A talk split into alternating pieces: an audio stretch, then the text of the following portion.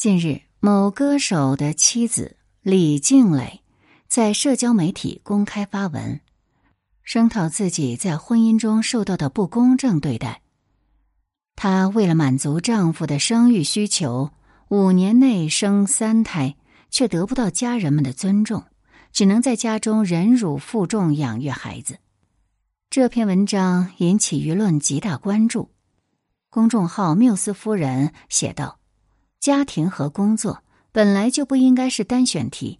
现在东亚国家由于“九九六”的工作强度、精细化育儿的期待、中产家庭的教育焦虑、公共育儿服务的缺失，都让很多年轻人不得不在工作与家庭之间二选一。再加上东亚父权制的传统文化和男主外女主内的家庭角色定位，使得很多女性生了孩子之后，在职场的前景堪忧。选择回归家庭做全职妈妈，真的是妈妈们自己的选择吗？家庭中父亲与母亲的分工是合理的吗？在职场中的母亲可以享受到合理的待遇吗？在这个女性貌似越来越独立、越活越潇洒的年代，妈妈们却更加孤单、自责、不被理解。为什么会这样？这里是宁小宁读历史，我是主播宁小宁。今天我们和大家分享一篇深入分析的文章，来解答以上的问题。本文来源群学书院，本文转自公众号。成长合作社，作者小乐。两个多月前，我在朋友圈转发了一篇标题为“小混蛋和小可怜都只是缺爱的孩子”的文章。第一个回复来自一个社会学教授朋友，他说：“这也太绝对了。有时候我觉得，美国这种‘孩子总是孩子，一切错误都是父母的’观点。”实在是受不了。虽然我条件反射的挺想反驳，但心里也有一个声音在告诉自己：他说的没错呀。这是一个盘旋在我心里很多年，在读博开始就一直在纠结的一个问题。一个人的行为背后，个人的和社会的因素各占几成？更明确一点来说，谁应该为一个人的问题行为负责呢？虽然换了领域，但这个问题依然时常出现。比如，我们常见到当父母的养育行为不够科学，亦或不够爱与自由，都是父母的错，父母不够格。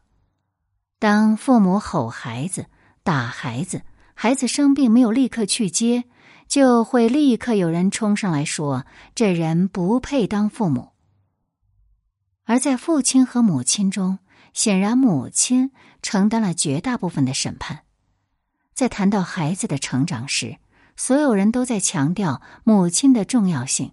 几乎所有的育儿文章都是写给妈妈看的，育儿讲座都是给妈妈听的。很自然，孩子如果有任何问题，第一责任人也是妈妈。于是，顺义妈妈、海淀妈妈。帝都妈妈、曼哈顿上东区妈妈、硅谷妈妈依次出场，被窥视，也被评判，被嘲讽。国产电视剧里也是清一色浑身散发着对生活不满的焦虑、疲惫，却依然紧紧控制着孩子的妈妈角色。我觉得荒唐。母亲对孩子的成长当然无比重要，但是为什么不可理喻的都是妈妈？难道我们认为今天妈妈们的焦虑、控制、鸡血、情绪化都是她自己选择的吗？如果这些问题在妈妈群体中是共有的，那是不是有一些更大的结构性的因素在起作用呢？如果说妈妈该为孩子如何成长负责，那么又是什么造就了焦虑而暴躁的妈妈？在这个女性貌似越来越独立、越活越潇洒的年代。妈妈们却更加孤单、自责、不被理解，为什么会这样？这些问题有一群人一直在研究，半个多世纪以前的发现，放在今天都激荡心灵。这群人就是经常跳脱出个体，观察结构、分析社会构建，也因此可以更好的理解个体的社会学家们。社会学视角对妈妈的困境给出了系统又深入的解释，我总结为两个矛盾和一个陷阱。在努力精简之后，这篇文章的长度有一万三四千字，在碎片阅读时代，这种长度对于公号文章的阅读量基本属于自我毁灭，但。我实在不愿把紧密关联的系统分得七零八落。如果说以往我们的文章长度是京沪高铁，那这篇就是跨洋国际航班了。所以，请你找个舒服的姿势，我们出发吧。我们先说第一个矛盾：女性的职场困境。随着上世纪女性运动的发展。男女平等、女性独立的观点，在西方国家已经成了一种政治正确、一种潮流。按照这个逻辑，女性们理应蓬勃昂扬的行走在职场，而现实却是，哪怕在英国、美国这样女性主义起源并输出女权主义思想的发达国家，当母亲依旧像漫长又孤单的平衡木行走。那是因为，在长达一个世纪、约三代女性的努力下，今天女人们的性别意识比起百年前已经有了大的飞跃，而公共政策、职场规则和工作文化却并没有发生实质性的变化。那些展览对雇员性别平等、家庭友好的美丽画面，往往也只是停留在公司文化宣传册上而已。女性主义在流行文化中一路高歌。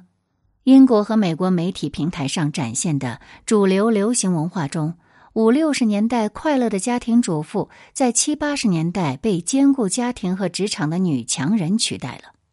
超级妈妈可以不费力气的把养孩子和做事业相结合。著名的社会学家阿利霍克希尔德在他的经典著作。The second shift 是这样描述他们的：当他迈步向前的时候，她是气场十足的职场妈妈，一手公文包，一手是微笑的孩子。在画面上，她大步向前，自信、活跃，不被拘束。她无需牺牲女性气质，在男人的世界也能占有一席之地。这样的画面。这样形象的女性，在英美的女性杂志、电影、广告中都是大量出现，已经深入人心。于是，八九十年代成长起来的女性，真的就相信她们可以拥有一切了，拥有他们的母亲或者祖母辈为之奋斗、争取而来的自由选择、独立自主，不再被性别不平等所束缚。而女人要做的。只是像桑德伯格的畅销书所说的那样，向前一步。一个事业和养育双丰收的形象，成为了成功女性的定义。进入二十世纪后，理想女性的形象成为更平衡、更灵活的妈妈。但在这样热情洋溢画面背后的现实呢，是复杂又残酷的。那种认为女性可以自由的根据自己的喜好。来选择人生路线，在事业和为母的职责之间灵活切换的畅想被一再击碎。早在二十世纪六十年代，贝蒂·弗里丹就揭露了现实中沉默又绝望的美国妇女和广泛出现在媒体中快乐的家庭主妇形象之间的惊人反差。之后，还有几位学者指出。在二十世纪八十年代的媒体中占据主流位置的洒脱的事业女性和女性实际的经历之间有巨大的鸿沟。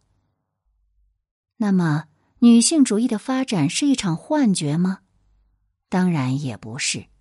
职场女性的数量和地位明显都有所增加，然而，这更多的是对于没有孩子的女性而言的，而成为了母亲，却成了女性职场生涯的分水岭。英国的职业女性比例较高，但是在工作的母亲比例却低于国际平均线。根据英国二零一五年的劳务市场调查，英国有超过两百万居家全职妈妈，而这其中有百分之十七，也就是三十四万的妈妈，曾经从事的是高度专业性的职位。研究者发现，是否是母亲？已经是一个比性别更有效的预测不公薪资的因素了。社会学家帕梅拉·斯通曾经研究毕业于美国常青藤大学的精英女性在为什么有了孩子以后离开职场，并在二零零七年出版了名为《选择出局：女性到底为什么放弃职业回家》一书。他发现。这些女性离开职场，主要是因为申请转成兼职工作、抗议同工不同酬和不被派驻外地的要求而拒绝，而这些也就是我们所说的母职惩罚的具体表现。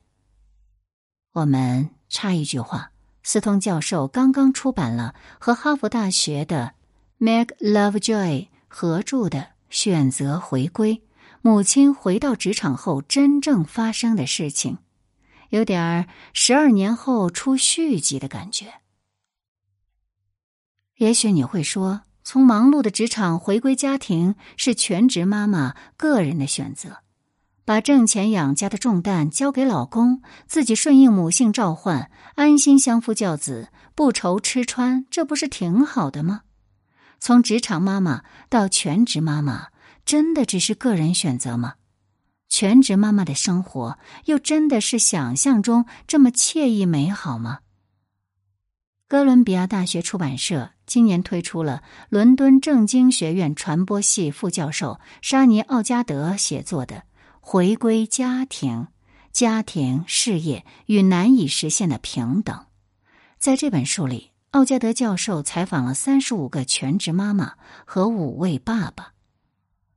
这些妈妈的共同点是住在伦敦，来自中产以上家庭，受过高等教育，其中不乏牛津、剑桥这样名校的毕业生，曾从事专业岗位，职业分布在律师、医生、设计师、记者、工程师、学者、公司管理者等白领甚至金领职位，平均从业八年，有一到四个孩子。孩子年龄二到二十岁不等。奥加德教授感到好奇的是，这些在二十世纪七十年代女权运动之后出生、高学历、曾经独当一面，并且有能力支付幼儿教育费用的职业女性，为什么辞了职回家当上全职妈妈了呢？采访一开始并无意外，这些妈妈大多轻松的表示。回家是个人选择，然而当采访深入，奥加德教授发现，这些看似自由的选择其实是一种被动选择，而这个被动选择的背后是超高难度的家庭和工作之间的平衡，是对家庭生活极不友好甚至有毒的职场规则和工作文化。到底什么样的工作环境对女性和家庭而言可以称作为有毒呢？二零一二年，《大西洋》杂志上刊登了当时美国外交政策专家安妮·玛丽·斯劳特的一篇文章：“为什么女性依然不能拥有一切？”引起了巨大反响。二零一五年，他带着更多的思考，写作了一本书，名为。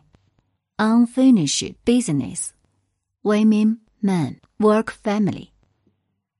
斯劳特博士当时是国务院政策规划司的第一位女性负责人。克林顿国务卿邀请她担任这个职务的时候，他毫不犹豫的向前一步，接受了这份梦寐以求的工作。之前，他是普林斯顿大学伍德罗威尔逊公共与国际事务学院院长。是野心勃勃的国际事务专家，而为了这个可以为之燃烧热情的新岗位，他向普林斯顿大学告假两年，每周一早五点出门，飞往首都华盛顿特区，每天超时工作，周五晚上回家。当时的他有两个儿子，一个十岁，一个十二岁。同为普林斯顿大学教授的丈夫全力支持她实现梦想，扛下了所有家务和养育的任务。尽管如此，他的两个孩子都出现了明显的行为问题。他的每次离开，小儿子都会有激烈行为出现。大儿子虽然开始表现的支持和懂事，但进入青春期之后，就把压力都藏在心里，在学校和家里出现各种行为问题。直到被学校勒令休学，被警察带走。见到两个孩子先后崩溃，斯劳特决心辞职回家，继续他的教职，每天陪伴孩子。在告别晚会上，他被授予国务院杰出贡献奖章。斯劳特博士成长于女性运动蓬勃的二十世纪七十年代，曾深信。女人可以和男人一样，同时拥有事业和家庭，和男人一样在各个领域取得成功。他也曾经这么以身作则，这样教导学生，但是却在面临自己人生岔路口的时候，他选择了回归家庭。尽管普林斯顿大学终身教授的位置已经算得上是一种荣耀，但对于他来说却是铩羽而归。他甚至觉得自己没有达到很多人对他的期望，让人们失望了。为了他这代女性获得更多权利而抗争的前辈、同辈，甚至朋友，所有那些曾对他的职业寄予厚望的人们，哪怕事业声望成功如斯劳特，哪怕他认为职场不是幸福的唯一归宿。哪怕他做出的选择并不是因为任何人的压力，而是顺应自己的内心，却依然无法为此庆祝一番，却依然觉得遗憾甚至亏欠。这一份无论怎么选择都无法放下的亏欠，其实很多女性都有，而斯劳特认为这是不对的。当说到桑德伯格向前一步的时候。尽管表达了他们共有的很多相同看法，尤其是对女性自身态度和职场变革的想法倡导，斯劳特还是提出了他们之间的差异。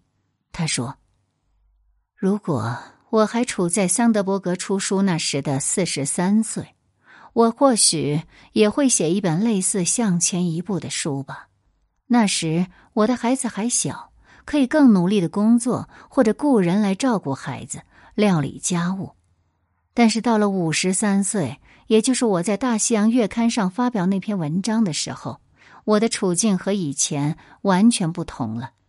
对于很多女人来说，无论出于何种原因，向前一步根本不是一个可能的选项。那么接下来，我们再来了解职场环境的毒从何而来。怎样的职场环境对家庭是友好的？对于父母，尤其是家有幼童的父母，最需要的应该就是灵活。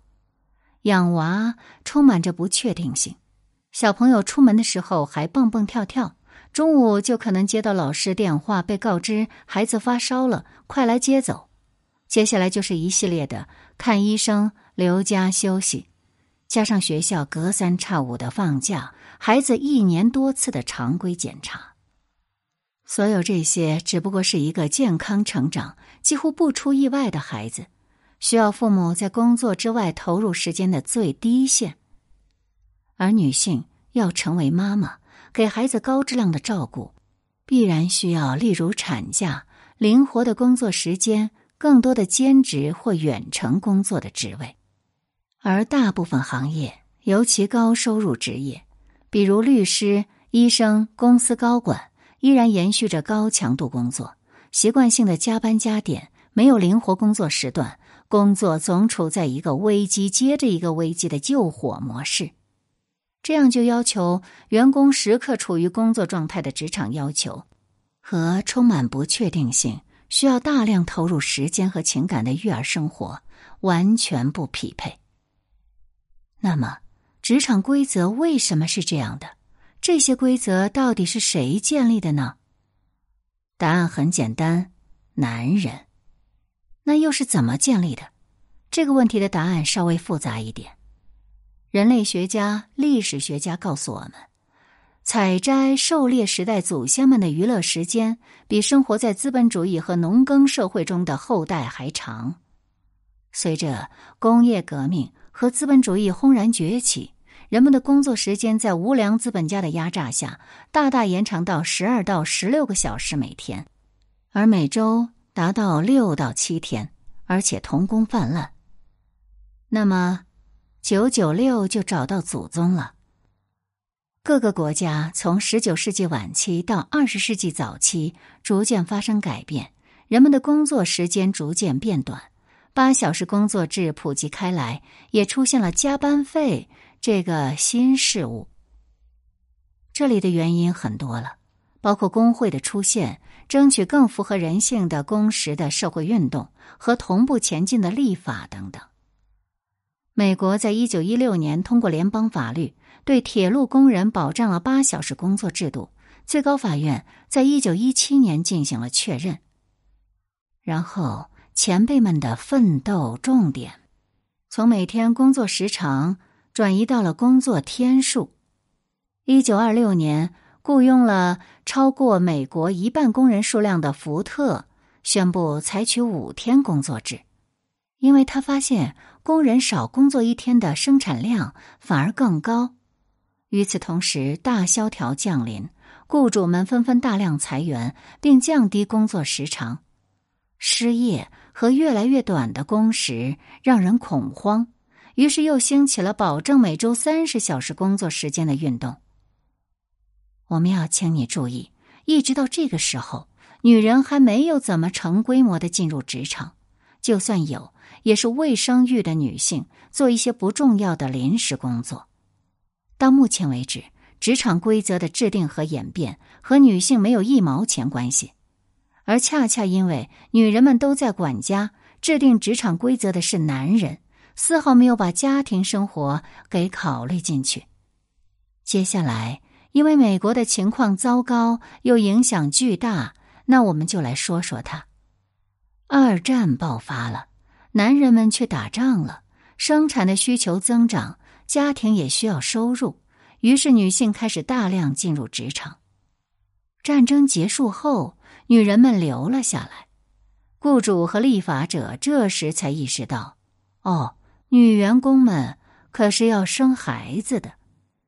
所以在接下来六七十年代的现代女性运动中，女人们拼命争取的又是什么呢？是推动立法，让雇主把因为流产、生产等等对身体的伤害和其他短暂的身体疾病一视同仁，以获得同样待遇。推动政策，阻止雇主因为女员工怀孕生产就失去工作机会，或者压根儿从头就无法获得工作机会。从一九八四年第一版的家庭雇佣保障法案 （FESA） 要求二十六周无薪产假被提出，发生了无数斡旋、游说和斗争。然而，一直到今天。美国依然是唯一没有国家规定带薪产假的发达国家，全世界这样落后的国家一个手都数得过来。如果你曾经看过一张图，这张图来自 World Policy Center，其实就是一张世界地图，由绿色到黄绿色再到红色。表达对爸爸有带薪产假和对父母都有带薪产假的世界各种情况的比较，美国那块是扎眼的红色，所以你应该看出了问题。女性意识已经进化了几代人了，女人们也已经几乎占到职场一半的人数了，而控制职场的还是爷爷辈们定下的规矩，所以。我们要明白，要改的是规则。然后就有人开始操心了，为了几个当妈的就改规矩，这还不乱套了吗？这让公司怎么管理？管理者怎么分配工作？经济怎么发展啊？经济学家已经说了，公平的社会和经济发展不但不矛盾，甚至是起促进作用的。也有大量研究显示了，当有更好的工作家庭平衡时，员工表现出更强的组织归属感和对工作的投入程度，对工作有满足感更高，缺席更少，精神健康和幸福感都获益。有可能你会觉得这些都是停留在书本上的东西，真的吗？我们在下一集来给你看看实际案例。